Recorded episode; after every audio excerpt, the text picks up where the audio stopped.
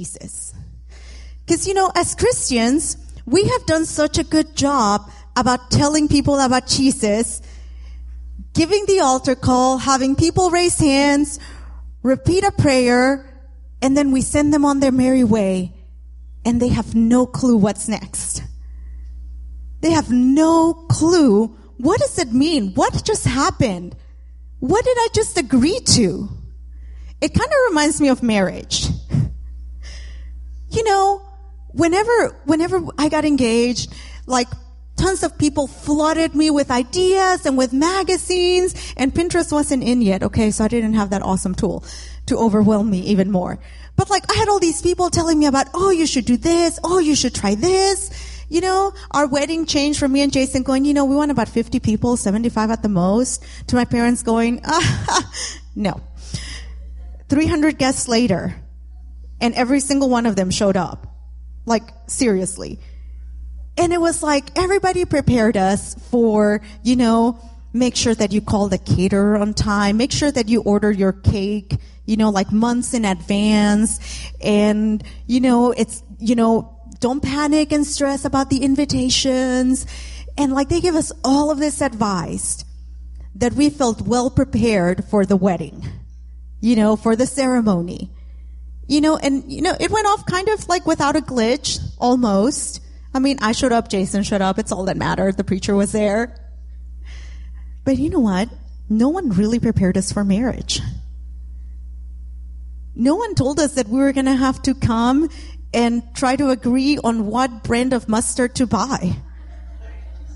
You know, no one, no one told me that, that I would have to explain to my husband what I had bought at Walmart and spend all this money on.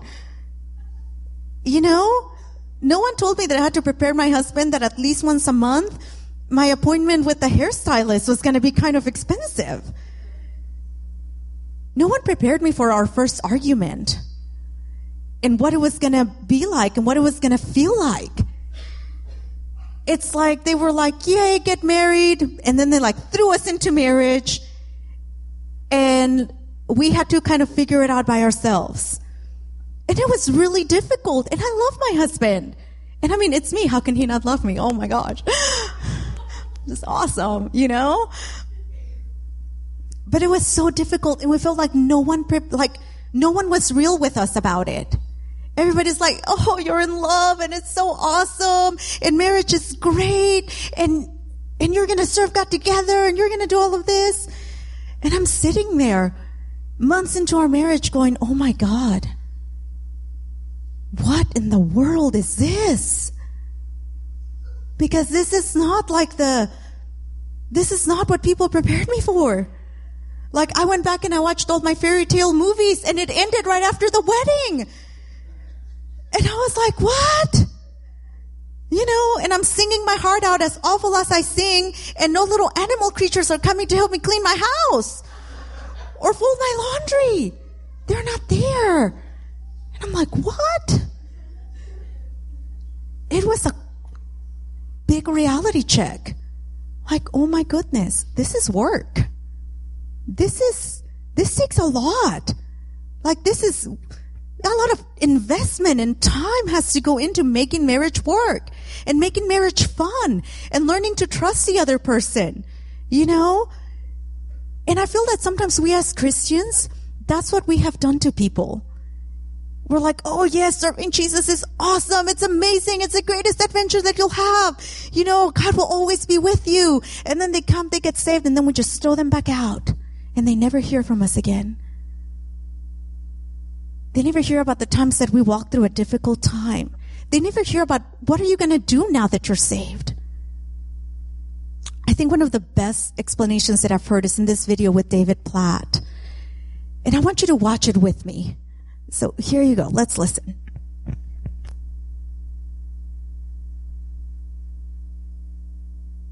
making disciples is the natural, or maybe better yet, supernatural overflow of being a disciple. Proclaiming the love of Christ is the overflow of sharing in the life of Christ. And I'm convinced many people in our churches are just simply missing the life of Christ. And a lot of it has to do with what we've sold them as the gospel. I.e., pray this prayer, accept Jesus into your heart, invite Christ into your life. Should it not concern us that there is no such superstitious prayer in the New Testament?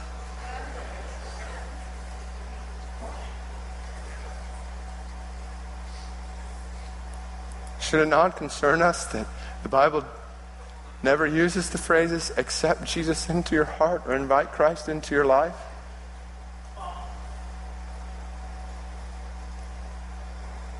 It's not the gospel we see being preached.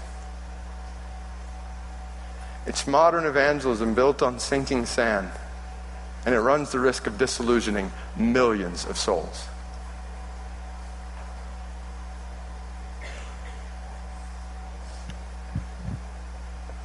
It's a very dangerous thing to lead people to think that they are a Christian when they have not biblically responded to the gospel.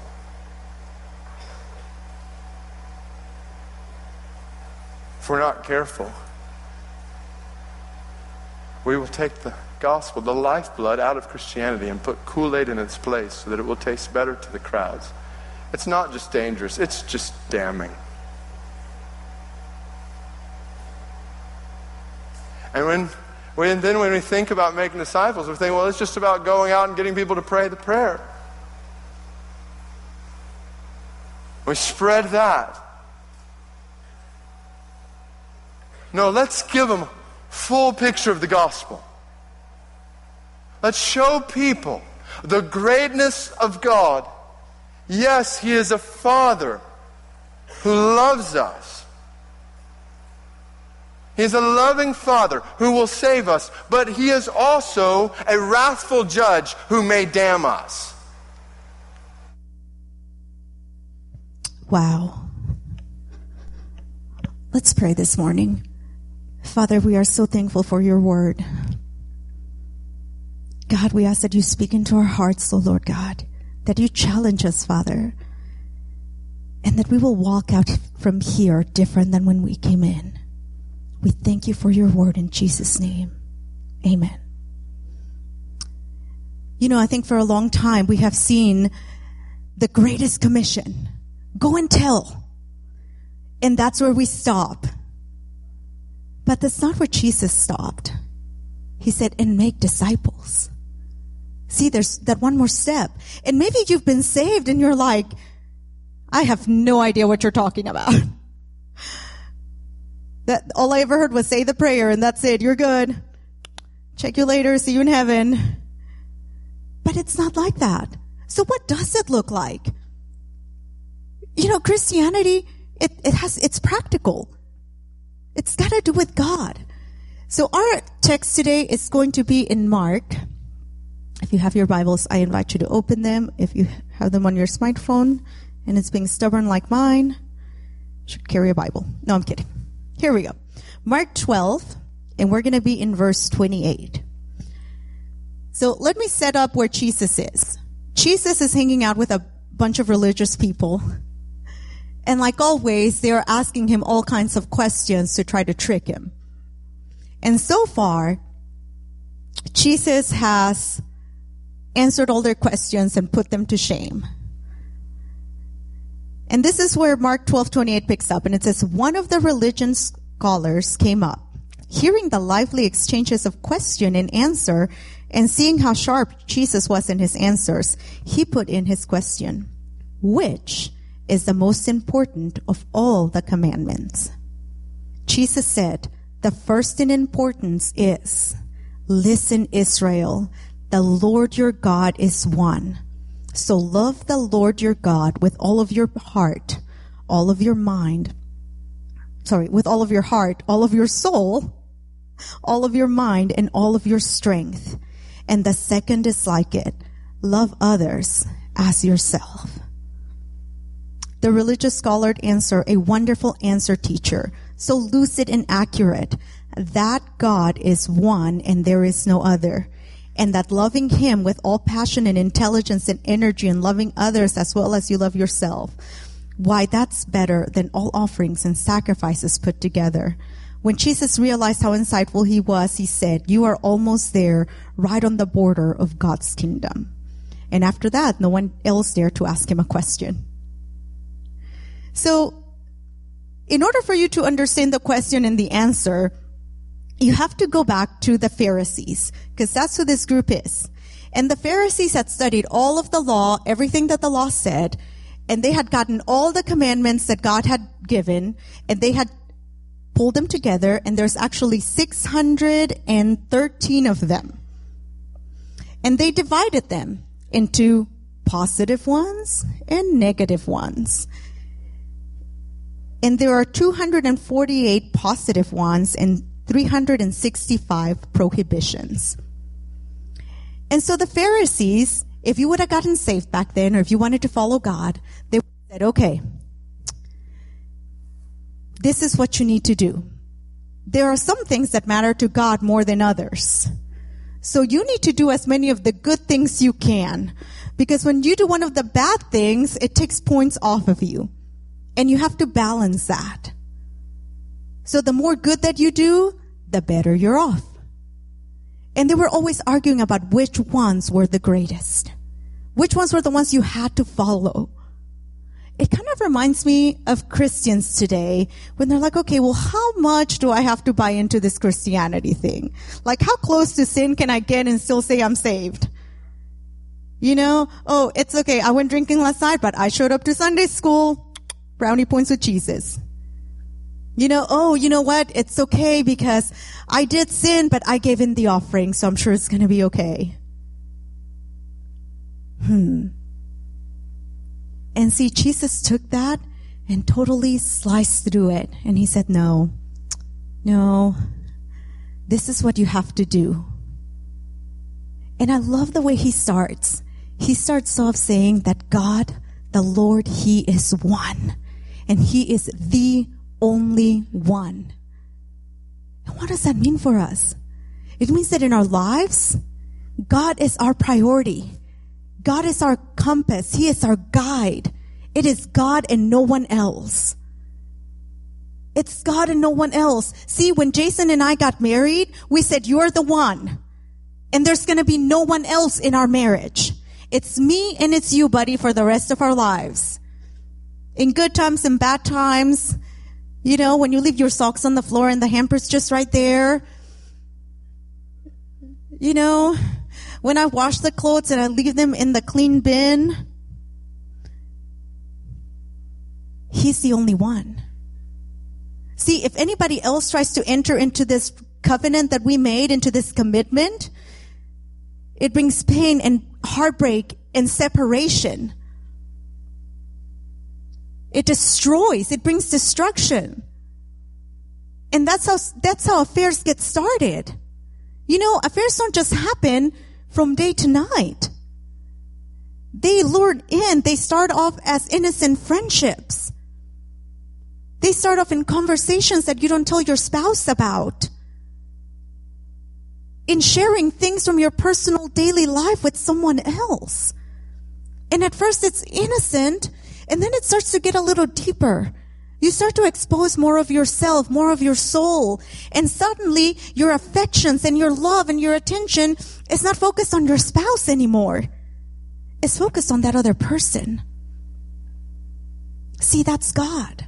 When we accepted Him in our, into our heart as Savior, when we say, God, we're going to follow you, He's the only one. You cannot share that with anybody else, with anything else. It has to be God. He has to be the only one. He has to be the only one. Because if he's not, it's not going to work out. It's not. That's why Jesus started there. He said, listen, there's only one God. And it's our God. And he has to be the only one that has that place, that has their authority in your life. He's the only one that has that relationship with you. See, marriage is about being vulnerable with more than, than just your body. It's about being vulnerable with your emotions, with everything you are. It's about sharing your dreams and your awful singing and hoping that the person won't like laugh at you. You know, Jason does make fun of me, but you know, it's beside the point. It takes everything. Takes everything. And that's who God is. He has to have everything. You have to be willing to give him everything. If not, it's not going to work out. So God has to be the only one, and that's where Jesus starts.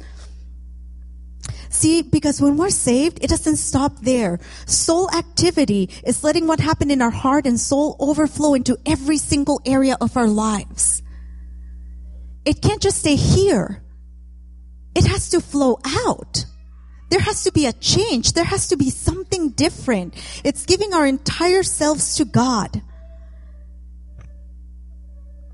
And then listen. First of all, the Lord God, He is one.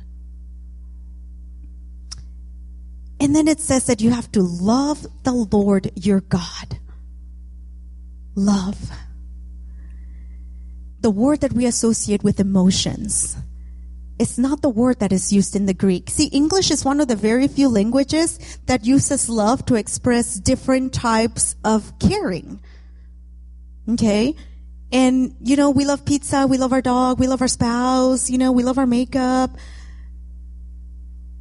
You know, in other languages, there's so many different levels and variations of that expression. And in the Greek, the actual variation here, it's agape love. Agape is a willful love, a determined love that generously chooses for the interest of other. It's a love that develops from knowing someone. It's a love that makes sacrifices, that makes a hard decision to put others' interests ahead of ourselves. That is the type of love that it's talking about. The type of love that says, God, it's not about me. It's about you.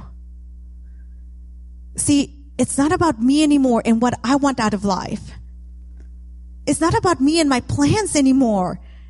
It's about what God has created me for. What is He calling me to do? Because you know what? Someone else out there in the world is depending on me being obedient to God. They are. They're depending on my obedience. Maybe to hear the gospel. You know where our missionaries were here? They, he had a career. He had a job.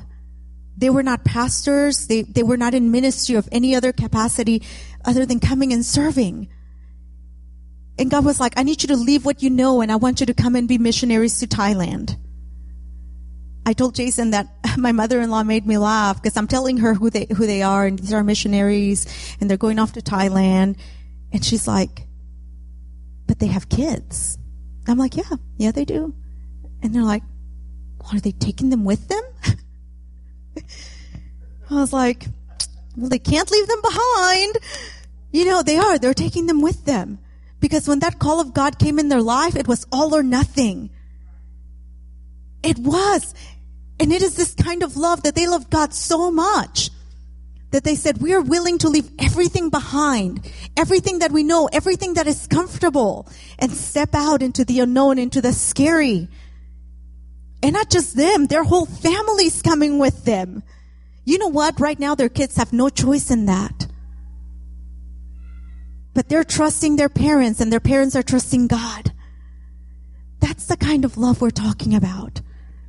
The kind of love that gives. The kind of love that makes those sacrifices. You have to be able to make the hard decisions. It's everything. It's the whole, it's a holistic love. There's no holding back. There's no incompleteness to our devotion. It's love. It's actions. It's not lip service saying, Oh God, I love you. Oh God, thank you so much for your blessings. It's action. It's action. It has to have something. You have to do something. It's not enough to receive. You have to do something because that's what makes the change. That's what happens. We cannot divide our love and our affection. It can't be divided. It has to be all God. It has to be that love. See, my love, it's for my husband and for him only. It's reserved specifically for him. Why? Because he's my husband. And I have to, he has to have that from me. See, marriage works when two people are giving 100% towards one another. I hate the concept that the world is telling you that you're looking for your other half or your better half because you know what? Halves don't work. It has to be all. It has to be 100%. It has to be you completely and the other person complete in Christ. For you two people come together as one. That's how God described it in the beginning. Two complete, whole, beautiful people become one, not halves. Two complete people. You're in it together. That's you and God. You're in it together. It's gotta be all of you.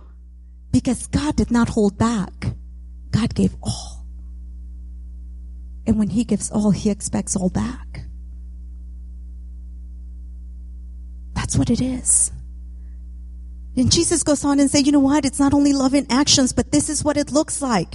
It means that you give every area to God. It means that you love God in every area. You love Him with all of your heart. Why? Because the Bible tells us in Matthew 15, 19, that out of the heart comes evil thoughts, murder, adultery, sexual immorality, theft, lying, and slander. The heart is deceitful above all things. There is greed and unforgiveness and bitterness and offense. They all dwell and take place within the heart. And if we are not willing to give our heart over to God, we are in trouble, friends. That's why people leave churches because they get offended. That's why people don't live victorious life because they let unforgiveness dwell in their hearts. They refuse to forgive even though God has forgiven us. See, as many times as I mess up, I'm in. God's conversations and mine really go like, God, I'm so sorry. I lost my temper with my kids. You know, when was it? Yesterday, because my kids always choose to have meltdowns when Jason's not here. Mm-hmm. Mm-hmm. And then when I'm gone, they're perfect for him. I don't understand. And I was like, God, I don't know how to reach Josiah when he gets angry. I, I don't know. He frustrates the mess out of me. I don't know. And I'm sorry I lost my temper, but God, I don't know what else to do. You know, it's like, God, I'm sorry you'll let my husband for leaving his socks out in like pantry. Jason, socks. You know, I know they seem like little things, but you know what? Those socks have the potential to really make me angry. They do. Cause I will just look at them and be like, oh my gosh, those socks. And instead of just picking them up and putting them in the pan, in the, not in the pantry, ew, in the dirty clothes bin by myself, I'm like, I'm gonna see how long it takes this man to walk past these socks, pick them up by himself, right there. And you know what? He'll walk by and he won't do it. And this anger in me starts to build up. You know, and then a day passes and two day passes, two days pass. And then he's like, Hey, have you seen my socks? Yes, I've seen them. They're still there where you left them. Mm-hmm. Sometimes I'm not that rational. Why? They just, I'm telling you, they have that potential. Why? Because in my heart, I've made it a bigger issue than it actually is. You know, when my husband asks me why I'm wearing those pants, why I'm wearing leggings, and I don't want to answer him that it's because the other pants don't fit, I want to get mad at him. I can take something that he says, even though it's innocent or it's in passing, and I can really let it hurt my feelings. And I can stay there and dwell on it and let it fester and be ugly and nasty. And who chose that? Me. That's unforgiveness. You know, you often hear it described that unforgiveness is drinking poison and expecting somebody else to die. It doesn't work that way. That's why we have to love God with all of our hearts. We have to give all of that over to Him and not allow bitterness and unforgiveness to take a hold in us. Because you know what? I will be honest. There are some times when I have considered becoming violent because of those socks. They just, it festers that way. The longer you let it fester, the worse it gets. The worse it gets. You know, I love Pastor Richard. I did children's ministry with him for a long time. And he had a video and it was about Gladys. And Gladys was one day, she was out strolling in the woods and, uh, a bird pooped on her nose. Bird poop. And he had a video and it was really funny. Somebody stole it. Shame on them. And, uh, and Gladys gets really mad at the bird. And she's like, bird, you better come apologize. And the bird's a bird. He doesn't understand. So he just goes on his merry way. And then, you know, her nose starts becoming infected and she goes to the doctor. And the doctor's like, get that poop off your face. And she's like, no, not until that bird comes and apologizes. And the infection sets in and, you know, it drives her crazy and she's like out in the woods and she's killing all these birds that she sees and she dies. And then it was so funny because at the end you see Gladys's grave and then a bird poops on it too. it's really funny. it was hilarious. And that's unforgiveness. That's taking up an offense. Sometimes people don't even know that they offended us. Dorothy, perfect example. Yesterday we are painting in the twist. We're having fun. I'm singing. I'm sorry. I was singing. Susan was sitting next to me. Bless her heart. She had to put up with me that whole time. And, uh, and Whitney's my ride, and apparently, and you know, Helen's like, "Hey, are you okay?" I'm like, "Yeah. What? Why? What, were you not feeling well yesterday?" I'm like, "You know, allergies, congestion. I've been on medication. I'm on so much medication that, oh my gosh, wow." And uh, she goes, "You know, yesterday you were walking out of painting with a twist, and Dorothy was walking right behind you, talking to you, and you never acknowledged her." And I was like, "Oh." I'm like, you're lying. You're kidding. She's like, no. I'm like, darn. And I came in and I apologized to her as soon as I could because it wasn't, honestly, I did not, I don't, yeah, I can't even remember. And I felt so horrible. But you know, Dorothy's this awesome person. And she was like, Oh, don't worry about it. I completely understand. It's okay. And I'm like, Oh, darn it. I am the most evil youth pastor's wife ever. Darn it. You know, epic fail. Was that my intent?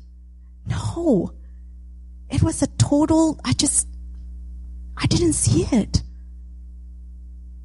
Could, could Dorothy have taken an offense to it and really made it bitter and be like, you know what, I'm not going back to that church, that pastor's wife. But she didn't. That has to be us with our hearts. That's why our whole hearts have to be devoted to God. The next thing is our mind. Our mind is our perspective our life, our viewpoint. You see, we are so good. America is about taking a social issue and finding a right verse for it. Let me search through my Bible and see where I can justify this. You know, oh, let me look through all these scriptures and let me pick out the one I know.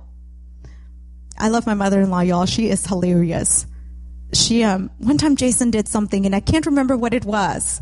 And she was really angry at him. She googled the verse that fit that specific situation and texted it to him. And it was hilarious. She was like, or sometimes things will happen and in jest she'll say, I'm going to Google a Bible verse for that. but isn't that how we are? We take social issues, political issues, and we try to make them fit. We try to make them, we try to pull up a Bible verse that matches what we want to get away with, what we want to do. And you know what? It's not like that. It's not like that. We have to take the Bible. We have to take the Bible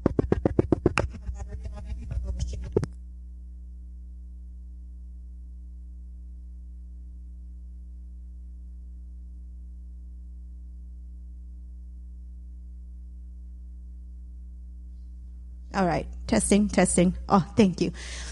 But see, it's not about that. We have to take the Bible and base our decisions off of that. That is our compass. That is our guide. We have to take the Bible and say, what does God say about this? What does God say? Because He's the one that matters. It's not about fitting in with our culture or fitting in with, with, what's popular or being with the popular opinion. It's about what does God say about this? That's our guide. See, you can't act based on the emotions or how you feel about the issue. Your feelings have nothing to do with it. What does God say about it? What does God say? See, sometimes I think that we come to church with the same mindset. Let me see what I can get out of this. Let me see if this church, if this preacher will say what I want to hear. What am I comfortable with? But see, it's not about that. The Word of God is preached to comfort the afflicted and to afflict the comfortable. It is. Sometimes we're so comfortable in our sin, we don't even know it's sin. We've ignored it for so long. We've let the Bible fit our wants and our needs and our desires, and we're so comfortable in it until we hear the word of God and we're like, oh no, never mind. That's not true. Turn. You know, phrases like children submit to your parents, honor your parents. That's the one my mom used all the time. It's a good one. I'm going to use it with my kids. The last thing he tells us is to love God with all of our strength. That's our gifts and our talents. God has placed gifts and talents in us, and He wants us to use them for His glory. See, it's not about me. And you have to know what those strengths are. You have to know where your gifts are. See, for example, I am not gifted in singing. Ask Susan. I'm not gifted in singing. Mm-mm. Can't happen. That's not my gift. And see, sometimes our gifts, we're really selfish with them. If we use them, we use them for the wrong thing. We use them to flash the light at ourselves so that people can see how spiritual we are. So people can see how amazing we are. See, you don't know this, but pastors see this a lot in their lifetime. Pastor, you need me. Oh, you can't tell me that, Pastor, because then I won't play in your worship band. Oh, don't get onto me, Pastor, or I won't give. Yeah, I know you look surprised, but you talk to a room full of pastors and you'll be like, yep, yep, we've had that before. Yep. Oh, don't get onto my sin. Don't preach about this because we'll leave and we'll take our whole family with us.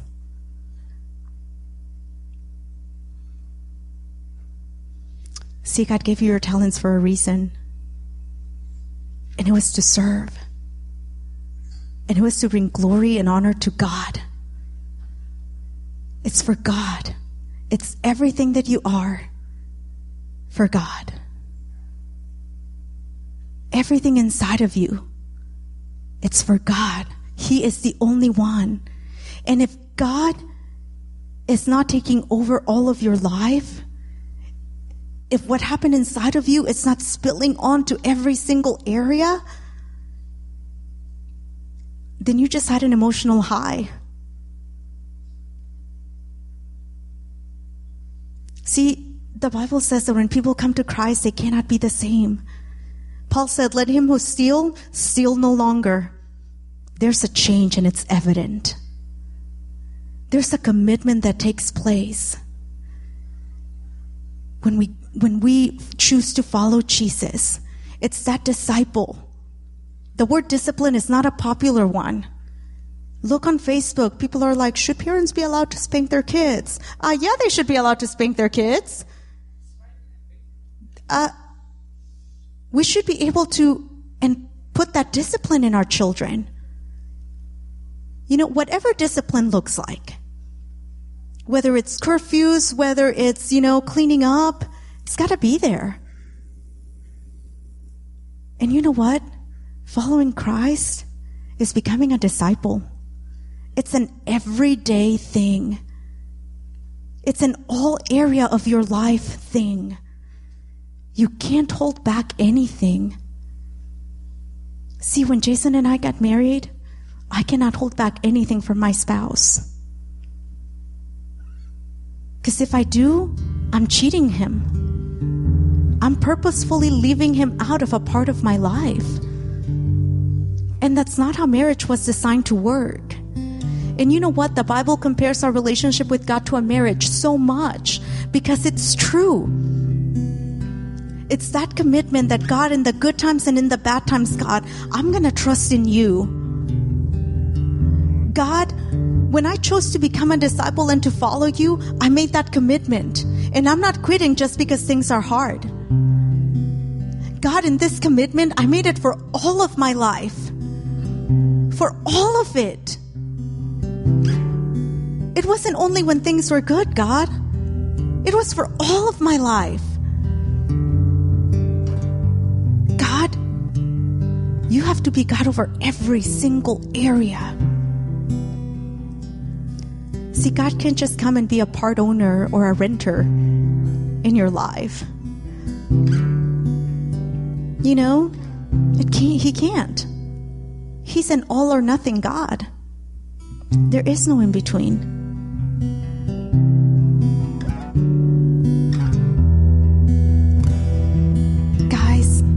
It is awesome when people get saved.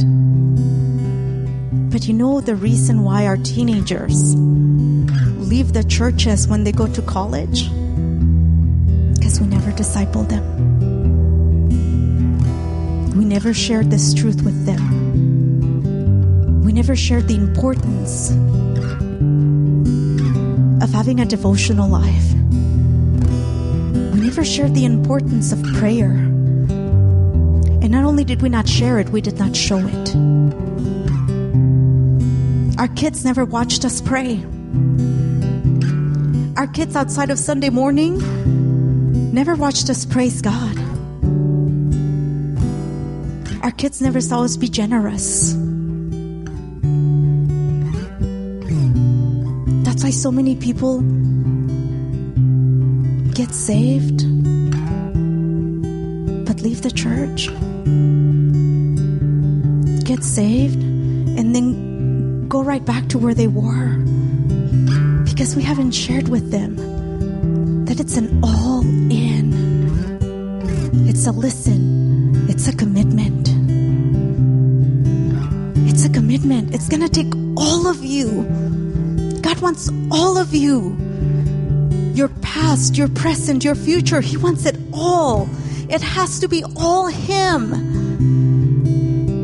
You have to be willing to make that sacrifice, that sacrifice, because you love God. See, my goals in my life were to be a, a clinical psychologist. I wanted criminal. Uh, I wanted to study criminal behavior. That was my goal. Yes, I studied for it. I have a bachelor's in psychology, and I was saving money to get my master's so that I could do that. I was 24 at the time. But you know, when I was 12 years old, in a youth service, I gave my life to Christ. And I will never forget that I said, God, I am all yours. Wherever you want me to go, whatever you want me to do, I'm all in. Years later, God would cash in on that promise when He was like, No, no. Turn. This is what I want you to be. This is what I have called you to do. And you know what? I had to look at my psych degree and be like, darn it, I can't use you for anything. Other than trying to fix Jason, and that has not worked, y'all. You know what? I've never regretted it. Not one time. Not where things were hard and ugly and when we thought we were not going to make it. Not when our hearts have been trampled on and broken. Not even when we have been betrayed and we have spent days and months crying, broken, unsure of what to do or where to go or what's next.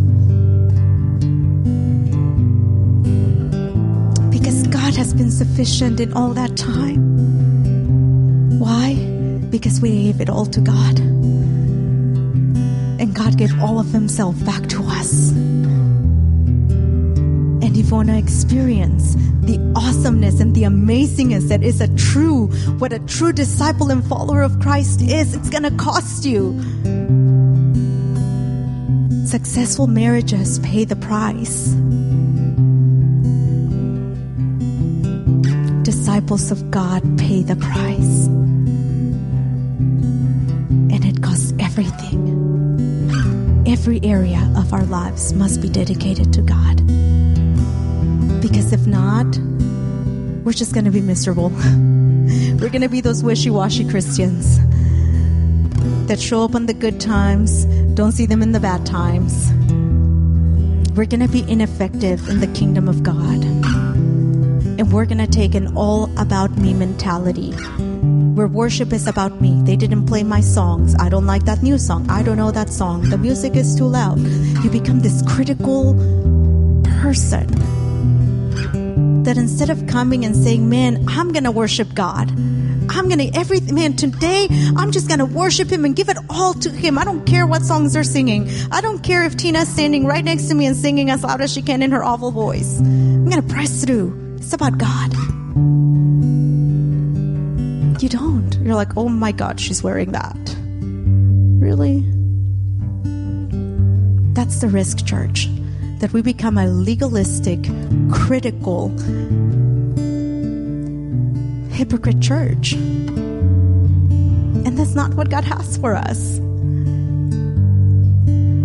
If we're going to reach our community, we have to be all in. We have to be all in. So today, we're going to pray. So I want you to close your eyes and bow your heads. And I want you to look at your life and ask yourself Am I all in?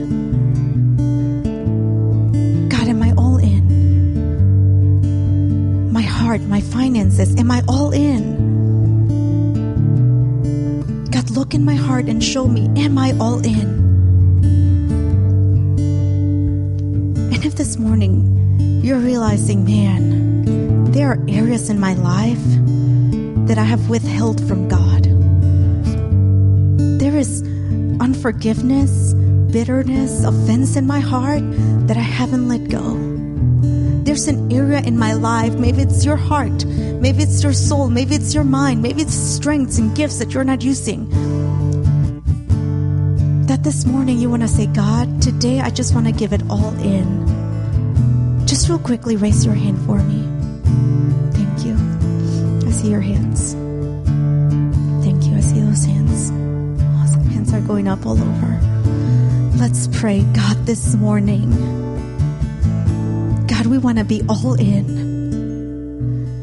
God, we are tired of holding back, oh Lord God.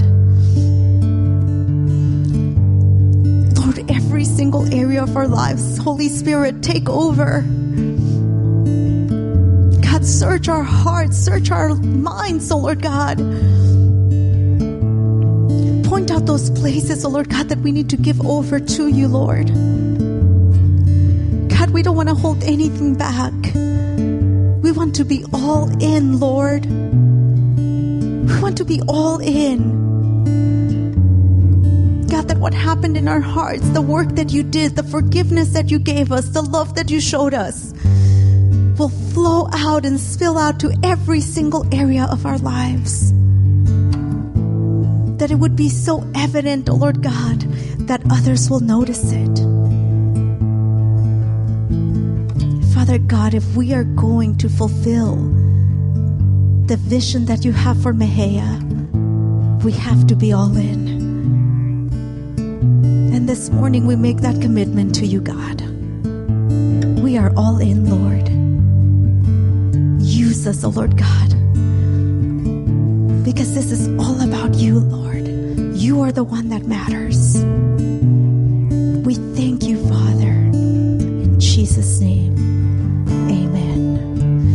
Was great to have you here this morning.